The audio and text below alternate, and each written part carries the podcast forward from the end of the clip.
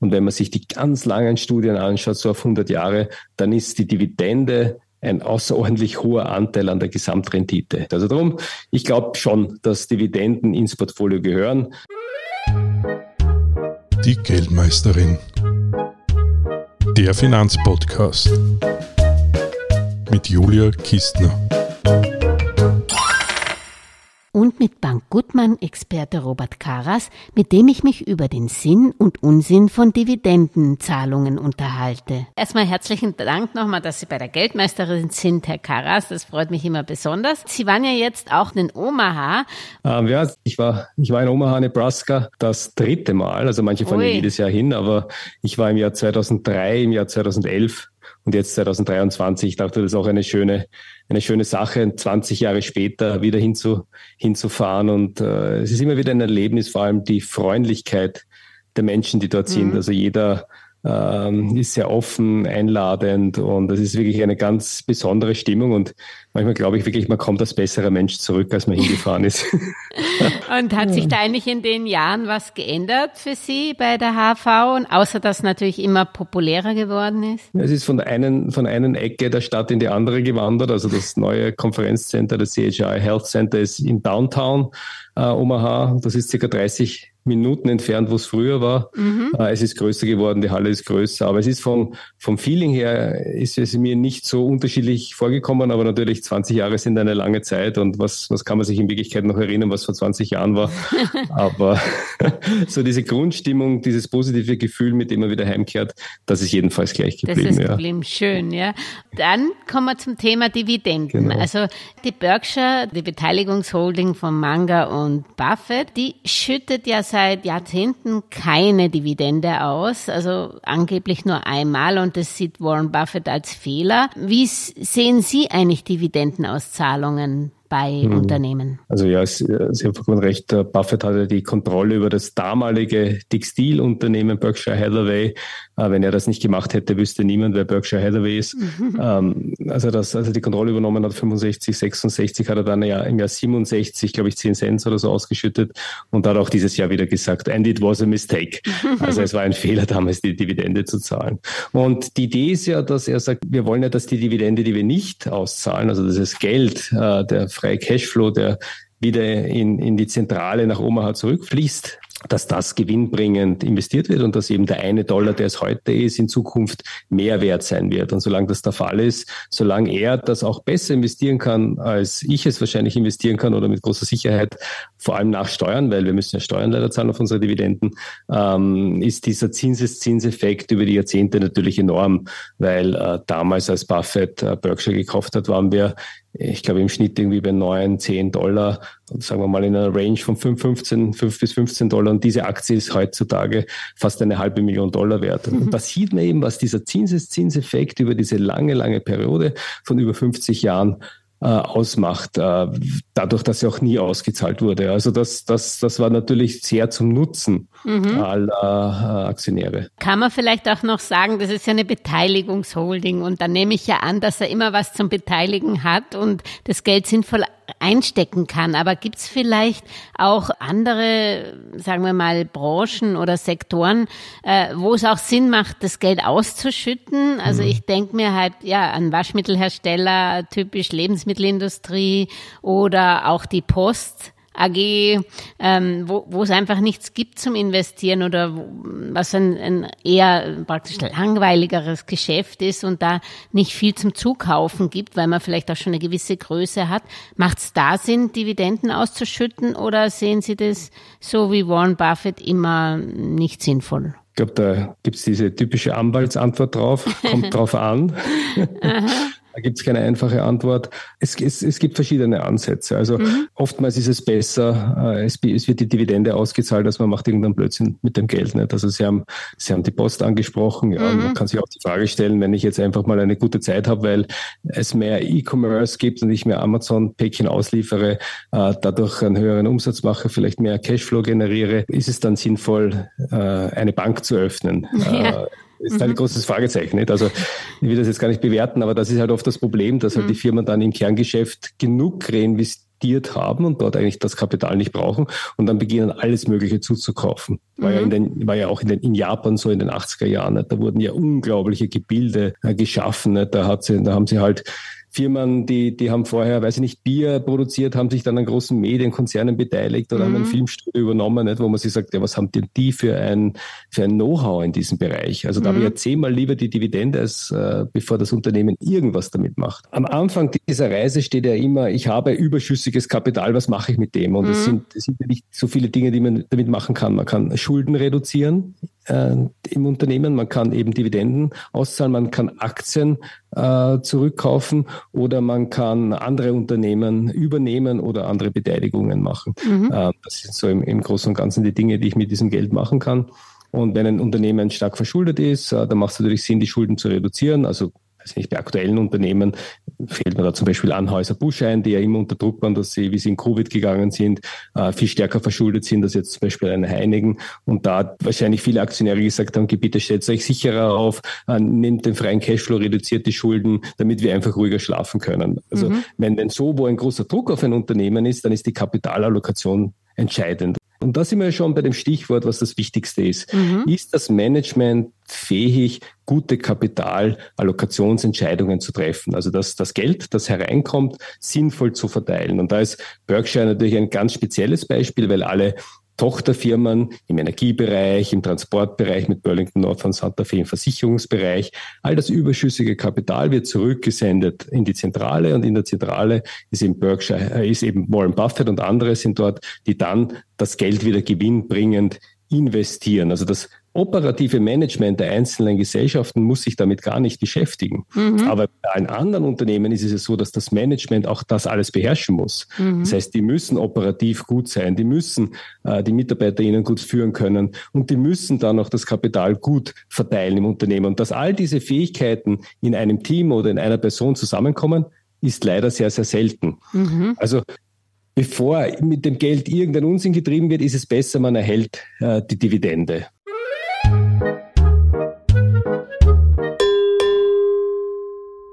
Bei der Dividende gibt es jetzt halt auch wieder für und wieder, unabhängig vom, vom operativen Geschäft, äh, wie zum Beispiel dieser Fluch auch der immer steigenden Dividende. Ja. Sie haben ja angesprochen, Waschmittelerzeuger. Ja, also, ja diese Firmen wie Unilever, Procter Gamble, ähm, aber auch, auch, auch die großen Basiskonsumgiganten wie Nestle oder mhm. Coca-Cola und so weiter. Die haben ein sehr stetiges Geschäft, äh, das wahrscheinlich in den Jahrzehnten immer gewachsen ist, ungefähr wie die Wirtschaft, mit einem bisschen Plus dazu. Und die hatten dann auch irgendwann überschüssiges Kapital und haben sich entschieden, eine steigende Dividende zu zahlen. Das ist gerade so spannend mit den Dividendenaristokraten, die immer noch jedes Jahr was mehr bezahlen. Zu der Strategie wollte ich eh kommen, weil die sind ja dann eigentlich schon unter Druck. Irgendein Bekannter hat jetzt das mal sich erlaubt, nicht mehr mehr zu bezahlen und fliegt dann raus und fliegt ja dann automatisch auch aus sehr vielen Fonds raus, die nur in solche Unternehmen investieren wie betrachte ich als, als Investor solche Unternehmen, die praktisch immer mehr Dividende ausschütten? Schaut man einfach, ja, okay, solange das im Cashflow zu zahlen ist, ist das in Ordnung? Oder, oder finden Sie die Strategie nicht so gut? Wenn, wenn man lange an einem Unternehmen beteiligt ist, gibt es ja dann immer diese schönen Geschichten. Nicht? Idealerweise hat man es vielleicht noch von den Großeltern geerbt, schon die Beteiligung. Gibt es ganz selten diese Fälle, wo, wo dann die Dividende, die jährlich ein Vielfaches ist als der ursprüngliche Betrag. Mhm. Ähm, die man investiert hat, da zeigt sich eben auch, äh, das Schöne am Unternehmertum, dass eben dieser Inflationsschutz ja daher kommt und, und dass es hier diese Wertsteigerungen über die lange Zeit gibt. Bei Berkshire haben wir es gesehen über den Aktienkurs. Bei diesen Unternehmen sieht man es eben über die Höhe der Dividendenzahlung, die dann oftmals höher ist als der ursprüngliche Kaufpreis. Mhm. Ähm, ich glaube aber auch, dass es ein Fluch ist. Wenn ich überall meine Website vollpflastere und bei jedem Aktionärsmeeting sage, dass ich seit 30, seit 40, seit 50 Jahren jedes Jahr eine Dividende gezahlt habe und vielleicht sie auch jedes Jahr gesteigert habe, dann ist das ja auch ein äh, ein Commitment und, und ein Ausgangspunkt, der dann auch nicht immer ein Segen ist. Äh, Sie haben angesprochen, operativer Cashflow, solange der operative Cashflow steigt, also solange das operative Geschäft gut läuft und, und wächst, kann ich auch eine höhere Dividende zahlen. Aber in, ich glaube, in keinem wirtschaftlichen Umfeld gibt es diese Stetigkeit. Es gibt da Auf und Abs. Mhm. Und natürlich wird dann gerne, wenn die Wirtschaft schlechter läuft, wenn es einen Rücksetzer gibt, wie zum Beispiel während Covid, wird dann trotzdem eine gleichbleibende oder höhere Dividende gezahlt und das geht dann meist auf Lasten der Verschuldung. Ja. Und da glaube ich, muss man schon genau hinschauen, weil langfristig ist das einfach nicht möglich. Nicht? Ich kann nicht immer mehr ausgeben und mehr neu. Das ist wie wenn ich selber sage, ich, ich leiste mir jedes Jahr mehr, mhm. ähm, verdiene aber nicht mehr und, und gleich das aus, indem ich halt immer einen höheren Kredit aufnehme. Dann, glaube ich, spürt man schon intuitiv, dass das nicht ewig gut gehen wird. Und so ist das bei Unternehmen auch. Also mhm. Da, da, macht schon Sinn, darauf zu achten. Wie die bezahlt wird, die Dividende. Okay. Genau.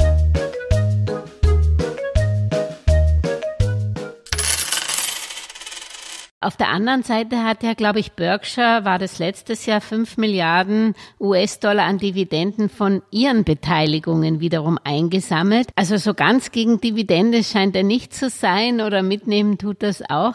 Was kann man denn daraus wieder lernen? Gehören Dividendenaktien auch ins Portfolio? Auch, dass man vielleicht sicher äh, ruhiger schläft? Oder wie sehen Sie das? Wenn, wenn Sie jetzt den Kunden haben, Klienten, würden Sie dem raten, dass man auch zum Beispiel Dividendenpapiere drinnen hat oder mitmischt? Ich glaube gar nicht, dass man das unbedingt trennen muss. Also mhm. ich, ich, ich würde gar nicht sagen, nur Dividendenpapiere oder keine Dividendenpapiere. Es kommt immer aufs Geschäftsmodell an. Mhm. Wenn natürlich das Unternehmen genug Möglichkeiten hat, noch weiterhin ins eigene Geschäftsmodell zu investieren, äh, dann ist ja das ideal. Dann ist ja das das Cash, das äh, das reinkommt, wird dann investiert, damit das Unternehmen wachsen kann. Weil mhm. meistens braucht Wachstum eben Geld. Mhm. Und äh, wenn ich das aus dem eigenen Geschäftsfluss machen kann, mhm. sozusagen organisch wachsen kann, ist das ja ideal.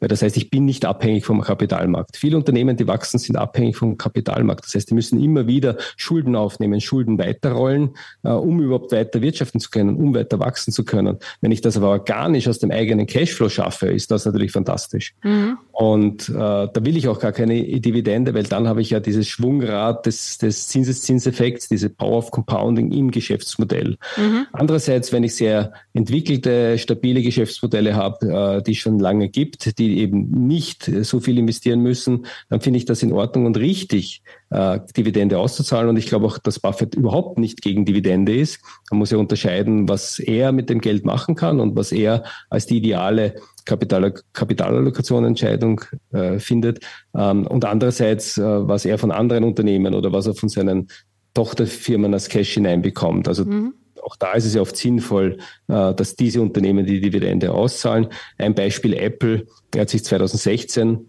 äh, an Apple beteiligt und Apple war eigentlich der gelehrigste Schüler und zwar nicht Steve Jobs. Also Steve Jobs hat ihn auch öfter gefragt, wie denn das funktioniert mit diesen Aktienrückkäufen hat es aber nie übers Herz gebracht, die wirklich im großen Ausmaß umzusetzen. Und Tim Cook war eben sein Meisterschüler, der wirklich in Kombination Dividenden zu zahlen und auch im richtigen Moment große, große Beträge an eigenen Aktien zurückzukaufen, das wirklich meisterlich äh, gemacht hat und dadurch auch diese Investition von Buffett äh, über die letzten sieben Jahre sehr erfolgreich war. Wenn wir gerade mal einen Schwenker machen zu Apple, das ist sehr interessant. Auf der einen Seite tun sie Aktien zurückkaufen, auf der anderen Seite spielen sie jetzt Bank und bieten 4,25 Prozent Zinsen. Warum macht das eigentlich? Hat er da was zu gesagt, wie er, wie er das findet oder warum macht das so ein Unternehmen wie Apple? Als Buffett 2016 Apple gekauft hat, war es günstig bewertet. Warum war es günstig bewertet? Weil die Marktteilnehmer eher davon ausgegangen sind, dass es ein One-Trick-Pony ist, dass es also mhm. nur nur dieses iPhone herstellt und das ist Hardware und irgendwann wird jedes iPhone wie ein Toaster sein und da gibt es nichts mehr zu verdienen. Weit gefehlt. Äh, Apple ist mittlerweile halt auch ein enormes Ökosystem. Menschen, die ihre Daten in der iCloud haben und ihre Fotos dort gespeichert haben und, und, und, die haben halt wirklich äh, Switching-Costs. Das heißt, die werden wahrscheinlich nicht wechseln so leicht woanders hin. Und ich glaube, mittlerweile hat Apple über eine Milliarde zahlende äh, Nutzer unterschiedlicher Services. Also es ist viel mehr als nur ein Produktanbieter. Und ich glaube, Apple probiert einfach unterschiedliche Dinge aus und ist äh, auch bereit, äh, das wieder aufzugeben. Also Apple macht ja wahnsinnig viel 600 Leute, glaube ich, designen eigene Apple Chips, die in mhm. verschiedenen Geräten drinnen sind. Sie haben auch versucht, mit Apple TV, Apple Music in unterschiedlichen Geschäftsbereichen Fuß zu fassen, die aber nicht so weit weg sind von ihrem Kerngeschäft. Und man denke nur, auch wir in Österreich, als es begonnen hat, dass man mit Apple Pay zahlen konnte. Zwei, zweimal auf der Seite des iPhones klicken ja. und dann das iPhone hinhalten oder auch mit der Apple Uhr einfach hinzuhalten und damit zu zahlen. Das ist doch auch wie ein Lauffeuer gegangen und jede Bank, die, die eben auch so äh, Gehaltskonten oder, oder, oder Zahlservices anbietet, musste eigentlich hier nachziehen weil man ja Angst haben muss, dass die Kunden dorthin wechseln, wo sie eben dann mit ihrem iPhone auch zahlen können. Äh, also man sieht schon, sie waren ja in diesem Zahlungsservices, waren sie ja schon drinnen. Mhm. Und da ist es fast nur eine logische, ein logischer Schritt zu, zu machen, zu sagen, jetzt ihr vertraut uns, ihr vertraut uns, ihr habt euer, ganzes Leben auf diesem iPhone, ihr vertraut uns mit euren Zahlungen, äh, ihr könnt uns auch gerne euer Geld anvertrauen. Vor allem in diesem Umfeld, wo jetzt die Regionalbanken in den USA unter Druck sind. Also ich glaube, das war schon ein kluger Schachzug von Apple und wer weiß, wohin sie das führt. Mhm. Aber ich glaube, viele Apple-Nutzer ähm, haben ausreichend Vertrauen, auch, auch wirklich Geld zu Apple hinzulegen.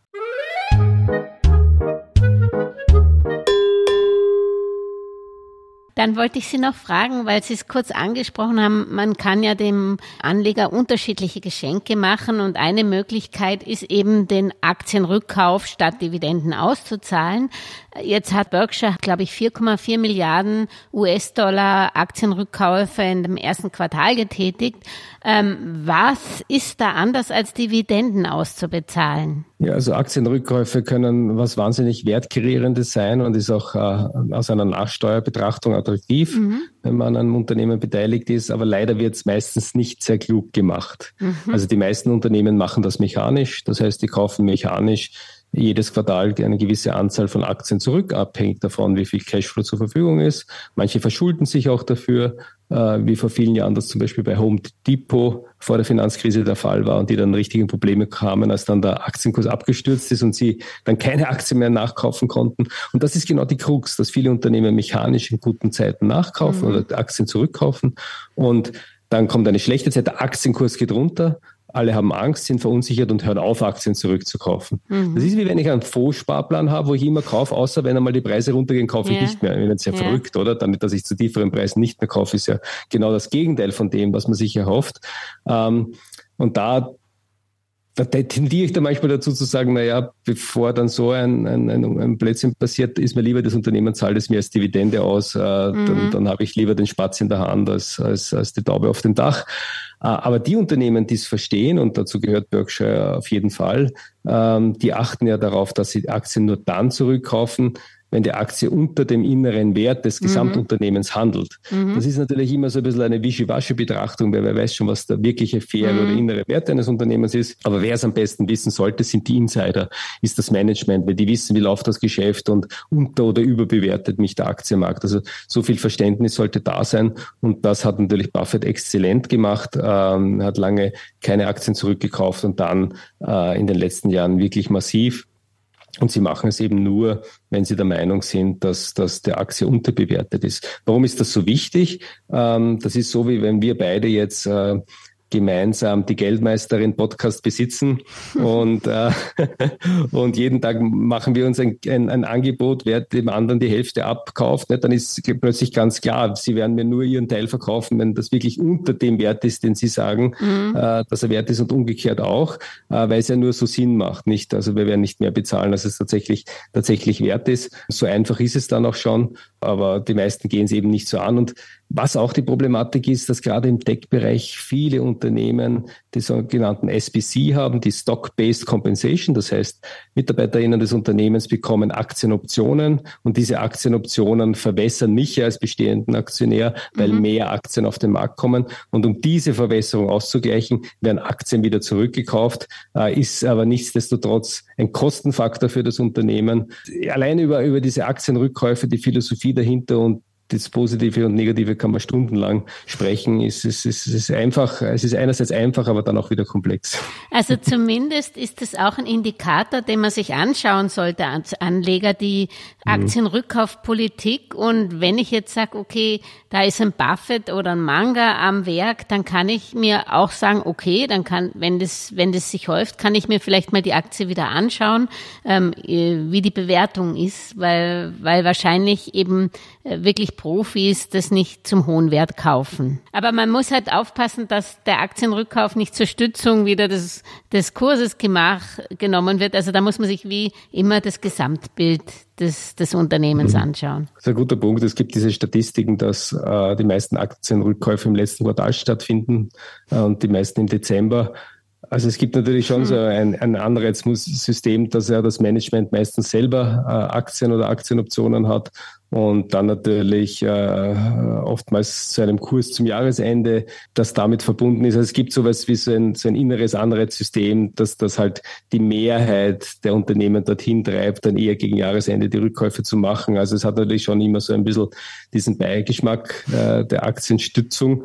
Aber wenn es richtig und gut gemacht wird, heißt ja, dass, dass, dass äh, mein Anteil als Aktionär, wenn ich, wenn ich meine Aktien behalte, der Anteil an Unternehmen einfach größer wird. Mhm. Bestes Beispiel ist, Buffett hat ja in den 80er Jahren seine Coca-Cola-Position gekauft. Das mhm. war damals auch eine Riesenposition des Eigenkapitals, ähnlich wie bei Apple im Jahr 2016 und hat dann, äh, ich glaube, ab 84 und dann vor allem auch, auch 87 nach dem Crash große Teile gekauft. Ich habe jetzt nicht mehr die genauen Zahlen, aber ich glaube, es ist ungefähr so, dass, dass er irgendwann bei sieben Prozent der ausstehenden Aktien war, dann seitdem nie mehr eine Aktie gekauft oder verkauft hat. Und heute ist der Anteil an Coca-Cola, glaube ich, 14 Prozent. Das heißt, der Anteil am Unternehmen ist so viel nach oben gegangen, weil eben Coca-Cola über diese Jahrzehnte Aktien zurückgekauft hat, mhm. Buffett keine, eine, keine einzige Aktie verkauft hat und der, die Anzahl dieser Aktien am verminderten Gesamtbestand mhm. der Aktien natürlich größer geworden ist. Das heißt, es ist wie wenn er mehr von dem Unternehmen gekauft hätte, ohne wirklich irgendwas zu machen. Nicht? Einfach passiv, dadurch, dass sich die gesamten ausstehenden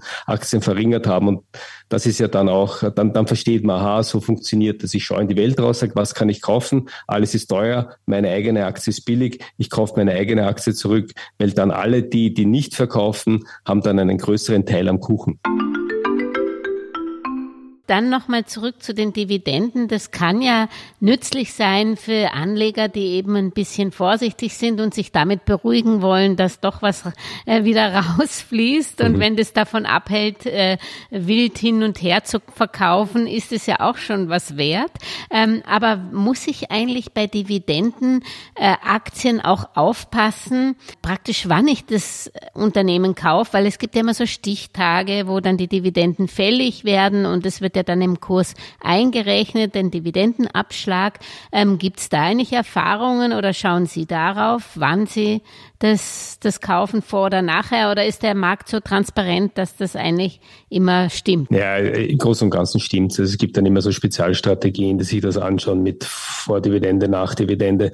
Ich meine, ich muss nicht unbedingt wahrscheinlich als, als österreichische Privatinvestorin am Tag vor der Dividende kaufen oder vor, der, vor dem Dividendenabschlag kaufen, weil es einfach auch nachsteuern hm, ja nicht wirklich äh, besonders attraktiv ist, dass ich halt dann die Dividende bekomme und dann mhm. entweder in Österreich 27,5 oder wenn ich in manchen ähm, anderen Ländern die Dividende äh, bekomme, dann vielleicht sogar 35 Prozent der Dividende an Steuern zahlen muss. Aber im Portfolio-Kontext ist es eigentlich äh, zu vernachlässigen, wann dieser Abschlagtermin ist.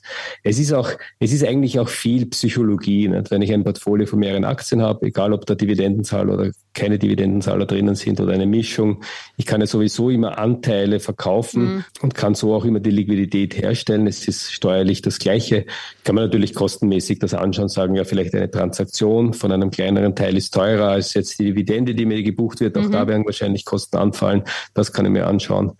Oftmals ist es aber auch psychologisch. Also ich hatte einmal mit, mit einer Familie zu tun, die ein Aktienportfolio äh, hatten, dass aus, dass, dass aus einer Firmenbeteiligung entstanden ist. Also die haben das auch im Kopf so gelöst. Vorher hatten wir das Risiko einer Firma, jetzt haben wir das Risiko mehrerer mhm. Firmen, also auch das richtig betrachtet. Und, und dort haben wir rein in Dividendenaktien investiert. Warum?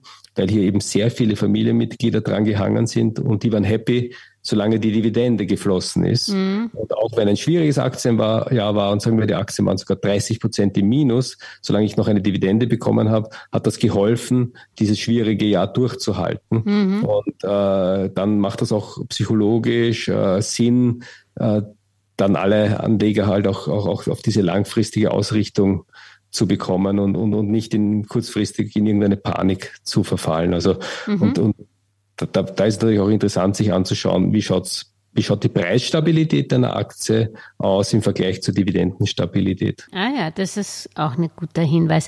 Und wahrscheinlich kann es auch Sinn machen, wenn ich sage, ich bin jetzt in meinem nächsten Lebensabschnitt und habe kein, habe eine Pension und sage, ich möchte immer was dazu haben, dann habe ich da auch eine gewisse Sicherheit, so wie ein Zinspapier habe ich dann halt eine Dividendenausschüttung, wovon ich auch noch ein bisschen leben sollte, oder?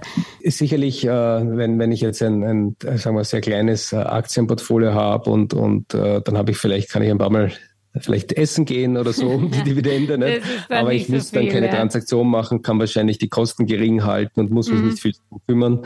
In einem größeren Portfolio, einem größeren Depot, wie gesagt, kann ich das ja auch durch Verkäufe machen, dass ich sage, ah, ich war dieses Jahr 20 äh, Prozent im Plus, ein gutes Jahr gehabt und verkaufe mhm. halt 10 Prozent oder die Hälfte dieser Kursgewinne liquidiere ich und, und, und stelle so die Liquidität. Also da gibt es viele Wege. Mhm. Aber wie gesagt, ich glaube, für viele zählt auch diese Psychologie und wenn man sich anschaut, es war auch während Covid so, die Preise gehen massiv nach unten, aber viele viele Dividendenzahler, äh, solange es das Geschäftsmodell ermöglicht, werden äh, die Dividenden noch relativ stabil halten. Vielleicht kürzen sie es auch ein wenig, aber in den meisten Fällen gehen die Dividenden ja nicht so stark zurück äh, wie die Aktienkurse selber. Also selbst in der großen Finanzkrise äh, war dieses Phänomen zu beobachten. Also wenn man dann mehr auf die Dividende fokussiert, wenn es dann hilft, die mhm. schwierigen Zeiten zu überstehen, ist das sicherlich sinnvoll. Mhm. Aber Sie haben es ja angesprochen, steuerlich ist es oft nicht so sinnvoll oder mhm. sehr mühselig, weil wenn ich gerade ausländische Dividendenpapiere habe, dann muss ich mir die zu viel bezahlte Käst über unsere 27,5 Prozent hinaus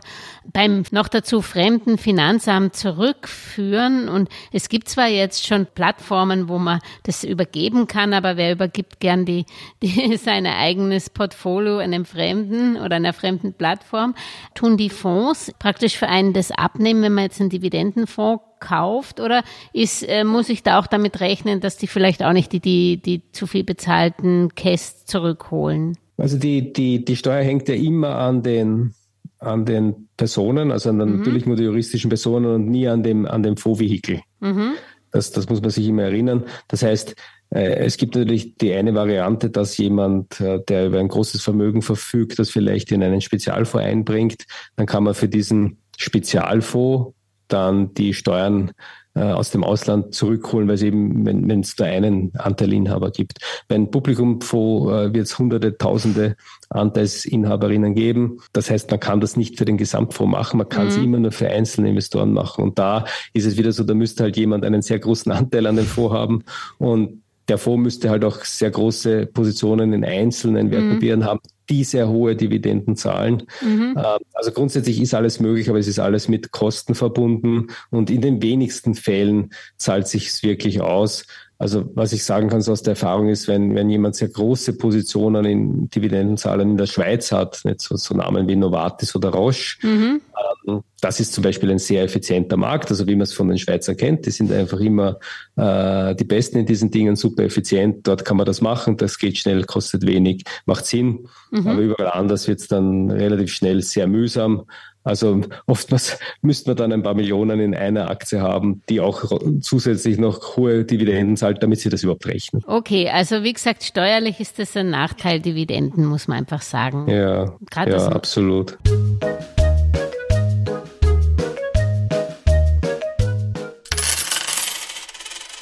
Die Dividenden, normalerweise hängen sie ja von den Gewinnen ab. Jetzt sagen die meisten Analysten, äh, ja, äh, dieses Jahr werden die Gewinne geringer ausfallen oder werden rückläufig zumindest sein, also nicht so toll wie im ersten Quartal. Niemand hat die Glaskugel, aber nur Ge Gesetz des Falls, das wollte ich auch noch mal klarstellen. Also die Dividenden hängen ja immer von den Gewinnen oder meist von den Gewinnen ab. Das heißt, also wenn die Gewinne zurückgehen, muss man auch damit rechnen, dass die Dividendenzahlungen zurückgehen. Ja, also es ist immer, ist immer für den Gesamtmarkt gesprochen, ist, ja. ist natürlich das eine. Es kommt dann immer wieder auf den Sektor und auf, auf die einzelnen Unternehmen an. Also ein gutes Beispiel sind die ganzen Konsumgütergiganten, die ja im letzten Jahr oder in den letzten eineinhalb Jahren Volumensrückgänge hatten und das immer wieder bei den Waschmittelseifen, mhm. Cremen, Zahnpasta, äh, Softdrinks, all diese Dinge. Ähm, die haben Volumensrückgänge erlebt, konnten aber über das letzte Jahr ihre Preise um über zehn Prozent steigern. Das heißt, die, äh, die Umsätze sind gestiegen, die Margen waren relativ stabil. Das heißt, auch hier sind die Gewinne und operativen Gewinne gestiegen. Also die sind durchaus in der Lage, ihre Dividenden zu steigern. Mhm. Und dann gibt es natürlich zyklische Unternehmen, die tun sich viel schwerer, so eine stabile Dividendenpolitik zu fahren, weil wenn sich in einem Jahr meine Gewinne verdoppeln und im nächsten Jahr habe ich vielleicht Verluste, äh, wenn ich zum Beispiel von, von, von Rohstoffpreisen abhängig bin, dann, dann macht es überhaupt keinen Sinn, so eine stabile Dividendenpolitik mhm. rauszuposaunen, weil die werde ich einfach sehr schwer halten können über die Zeit und ich tue mir nichts Gutes. Also mhm. da macht es auch Sinn, flexibel zu sein. Und ja, wenn sich natürlich die Wirtschaft abschwächt, werden gerade diese Unternehmen entweder dann keine Dividende oder weniger Dividende zahlen müssen. Mhm. Und eins war mir noch wichtig, äh, worüber wir noch nicht gesprochen haben. Es ist auch gefährlich, sich einfach nur an der absoluten Höhe der Dividendenrendite zu orientieren. Mhm. Wenn die Dividendenrendite an irgendeinem Punkt sehr hoch ist, dann ist das kein Versprechen, sondern das ist eher eine Warnung, äh, dass das so nicht kommen wird. Denkt man nur zurück an die deutsche Volksaktie E.ON ja. im Versorgerbereich.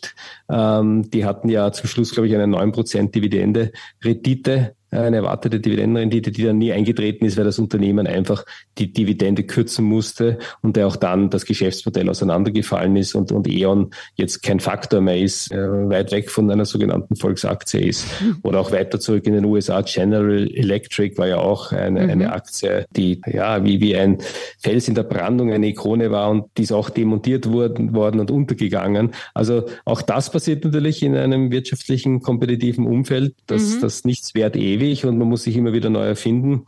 Und äh, irgendwann beginnt die Aktie zu fallen die Dividenden, äh, die gezahlt wurden, sind noch immer halt die historischen hohen Zahlen. Dadurch ist die Rendite hoch, aber meistens tritt es dann nicht ein, weil das Unternehmen dann eben auf die Bremse steigen muss und oftmals die Dividende komplett streichen muss und, und, und entweder sie schaffen dann den Turnaround, aber leider gelingt das nicht oft, oft oder, oder die Unternehmen dann verschwinden komplett von der Bildfläche. Das heißt also, man muss sich schon auch die Gewinne, äh, Gewinnentwicklung da parallel anschauen und das Geschäftsmodell muss, ist eigentlich wichtiger wie die Dividende dann. Das ist, das ist immer so. Also am Ende des Tages ist die Aktie nicht ein Stück Papier, mhm. sondern Teil eines Unternehmens und am Ende hängt es immer am wirtschaftlichen Erfolg. Entweder ich habe den wirtschaftlichen Erfolg und, und, und wir sind alle äh, Miteigentümer dieses, dieses Unternehmens und, und partizipieren dann entweder über die Dividende oder einen, einen steigenden Aktienkurs. Und wenn das nicht der Fall ist und wenn das Unternehmen unter Druck kommt und manchmal auch unverschuldet, weil einfach sich die Welt ändert, weil neue Technologien kommen, äh, weil das politische Umfeld sich ändert, dann wird das Unternehmen halt auch nicht mehr so gewinnträchtig sein, dann werden die Dividenden nicht mehr fließen. Also äh, am Ende hängt alles am wirtschaftlichen Erfolg und kann mhm. ich wettbewerbsfähig bleiben. Und das, was ich erzeuge, das, was ich anbiete an Produkten und Services, ist das nachgefragt, ist oder, oder, oder nicht oder verschwindet es von der Bildfläche. Ne? Ist das eine clevere Lösung, dass man sagt, man schaut nach Wachstumsaktien, die Dividenden bezahlen oder so, sage ich dann lieber, okay, ich nehme die Pure Player, die mir die Dividenden bringen und dann schaue ich eigentlich eher auf die Entwicklung und die Gewinne und Erträge des Wachstumsunternehmens. Also ich denke jetzt zum Beispiel in Microsoft, die zahlt zwar nicht viel, aber seit 19 Jahren ein Prozent, mhm. warum auch immer Dividende und ist aber ein Wachstumswert. Wert, ja, also noch ein Wachstumswert. Und ähm, ja, sind, ist man eigentlich mit sowas ganz gut bedient, wenn man sagt, okay, ich nehme die Wachstumswerte, die auch Dividende bezahlen. Ja, das ist, es klingt ein bisschen oxymoronisch, dass man sagt, Wachstum und Dividende, das ist ein, ein Widerspruch in sich oftmals, ja. weil wenn ich so viel wachse, kann ich meistens dann auch ins Geschäftsmodell reinvestieren. Aber die Unternehmen, die Sie ansprechen, sind natürlich, haben eine Sonderstellung. Mhm. Sind Unternehmen, die die es vorher in der Menschheitsgeschichte nie gegeben hat, die eben kein Kapital brauchen, um weiter wachsen zu können. Also mhm. wenn man schaut, die, die, die Sie angesprochen haben, Microsoft oder auch Alphabet, die, die Holding-Gesellschaft von Google, ähm, die werfen einerseits in ihrem Kerngeschäft so viel Cash ab, aber haben andere Bereiche, wo sie stark wachsen können, wie zum Beispiel im Cloud-Geschäft, mhm. brauchen aber trotzdem nicht das gesamte Kapital ähm, und können deswegen nebenher auch noch Dividenden zahlen und nebenher auch noch eigene Aktien zurückkaufen. Also das sind schon so die die haben schon eine ganz besondere Stellung. Ja, entsprechend ist auch die Bewertung, die werden ja. nicht ganz billig sein, aber äh, ich denke mal, es sind nach wie vor interessante Geschäftsmodelle. Ich glaube, das ist schon eine, eine ganz besondere Stellung, ne? diese Fähigkeit zu wachsen und trotzdem so viel Cash zu generieren, mhm. das noch auszahlen zu können, weil ich trotzdem nicht so viel brauche und Aktien zurückzukaufen, gibt es nur ganz wenige auf der Welt, die das mhm. überhaupt schaffen.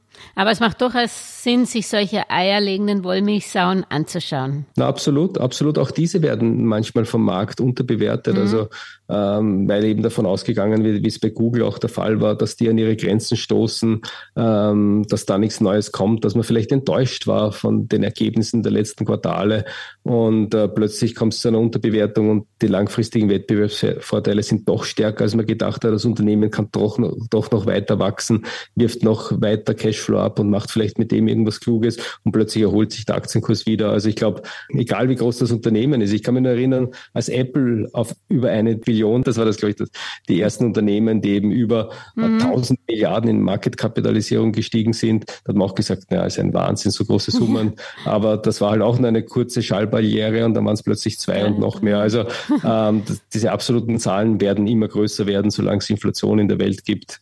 Davon darf man sich nicht abschrecken lassen. Also auch bei großen Unternehmen gibt es immer wieder Chancen, Chancen. und Unterbewertungen.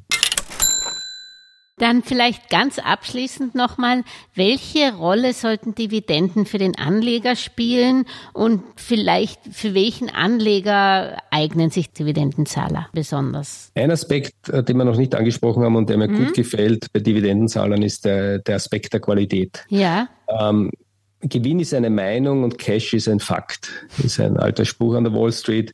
Was meine ich mit Gewinn ist eine Meinung? Also da waren ja Firmen wie Enron in betrügerischer Form, aber auch General Electric in, in, in, in sehr kreativer Form, die halt Gewinne produziert haben, äh, die vielleicht auch Dividenden gezahlt haben. Manche Unternehmen zahlen ja auch Dividenden und äh, geben auf der anderen Seite neue Aktien aus, um das wieder äh, zahlen zu können, was eigentlich pervers ist. Nicht? Ich mhm. auf der einen Seite nehme ich neue Aktien auf und auf der anderen Seite zahle ich das Geld wieder aus als Dividende. Dividende, äh, das ist ja auch ein großes Fragezeichen. Aber grundsätzlich, wenn ein Unternehmen in der Lage ist, mir jedes Jahr Geld zu schicken, dann ist das ein Qualitätsbeweis, weil dieses Geld muss erwirtschaftet werden aus dem operativen Cashflow und das zeigt mir als Aktionär, aha, dieses Geschäftsmodell ist so solide und ist so ähm, erfolgreich und cashträchtig, dass es überhaupt in der Lage ist, dieses Geld zu zahlen. Ähm, und dann kommt wieder das ins Spiel, also haben sie dabei ihre Schulden erhöht, haben die vielleicht die Dividende gezahlt, indem sie mehr Fremdkapital aufgenommen haben. Also Grundsätzlich und in Summe über ein Dividendenportfolio ist die Dividende für mich ein Qualitätsmerkmal und das spiegelt sich dann auch in den Kursen der Aktien wieder. Also wenn man schaut, wie sich Dividendenaktien verhalten, dann ist es meistens so, dass sie am Weg nach oben, wenn, wenn die Märkte sehr bullisch sind und euphorisch, Dividendenaktien hinterherhinken. Das war zum Beispiel 2021 so, als die Digitalisierung so stieg äh, in diesem Covid-Umfeld oder besser gesagt dann auch 2020, 2021, als die Aktien so stiegen ähm, weil eben die, die Digitalisierungsunternehmen keine Dividende zahlen. Und dann letztes Jahr 2022 in einem sehr schwierigen Aktienjahr waren wieder Dividendenaktien sehr stabil. Äh, weil eben sich die, die, die Anlegerinnen wieder auf Qualität besonnen haben und gesagt haben, na, ich nehme lieber das, was eine gewisse Verlässlichkeit bietet. Dieses Jahr ist es wieder umgekehrt, wo die Dividendenzahler wieder hinterherhinken. Also man sieht immer so, es ist auch hier ein gewisser Zyklus an der Börse. Aber ich glaube, über, über lange Sicht äh, sind Dividendenaktien ähm, wichtig und ein interessantes Vehikel, eben diese, diese Qualität dieses Cash auszahlen zu können. Und wenn man sich die ganz langen Studien anschaut, so auf 100 Jahre, dann ist die Dividende ein außerordentlich hoher Anteil an der Gesamtrendite. Mhm. Also es bleibt dann gar nicht mehr so viel mehr übrig über die wirklich lange Sicht. Also darum, ich glaube schon, dass Dividenden ins Portfolio gehören. Äh, man sollte nirgendwo jetzt so, dass es dass nur so geht es und nur das. Also man muss immer geistig flexibel bleiben, aber ich glaube, die Dividende hat jedenfalls einen Platz im mhm. Depot. Herr Karas, es war wie immer ein Vergnügen. Wir haben viel gelernt. Ich sag Dankeschön und sag jetzt äh, gute Erholung nach dem Woodstock Festival, das sicher anstrengend war. Dankeschön. Ja, ich bin schon wieder akklimatisiert nach dem Jetlag. Ähm, es ist ein Ausnahmezustand, aber es ist ein, ein, ein, schöner Ausnahmezustand. Und vielen Dank für Ihre Fragen. War immer schön, mit Ihnen zu plaudern. Bis zum nächsten Mal. Dankeschön.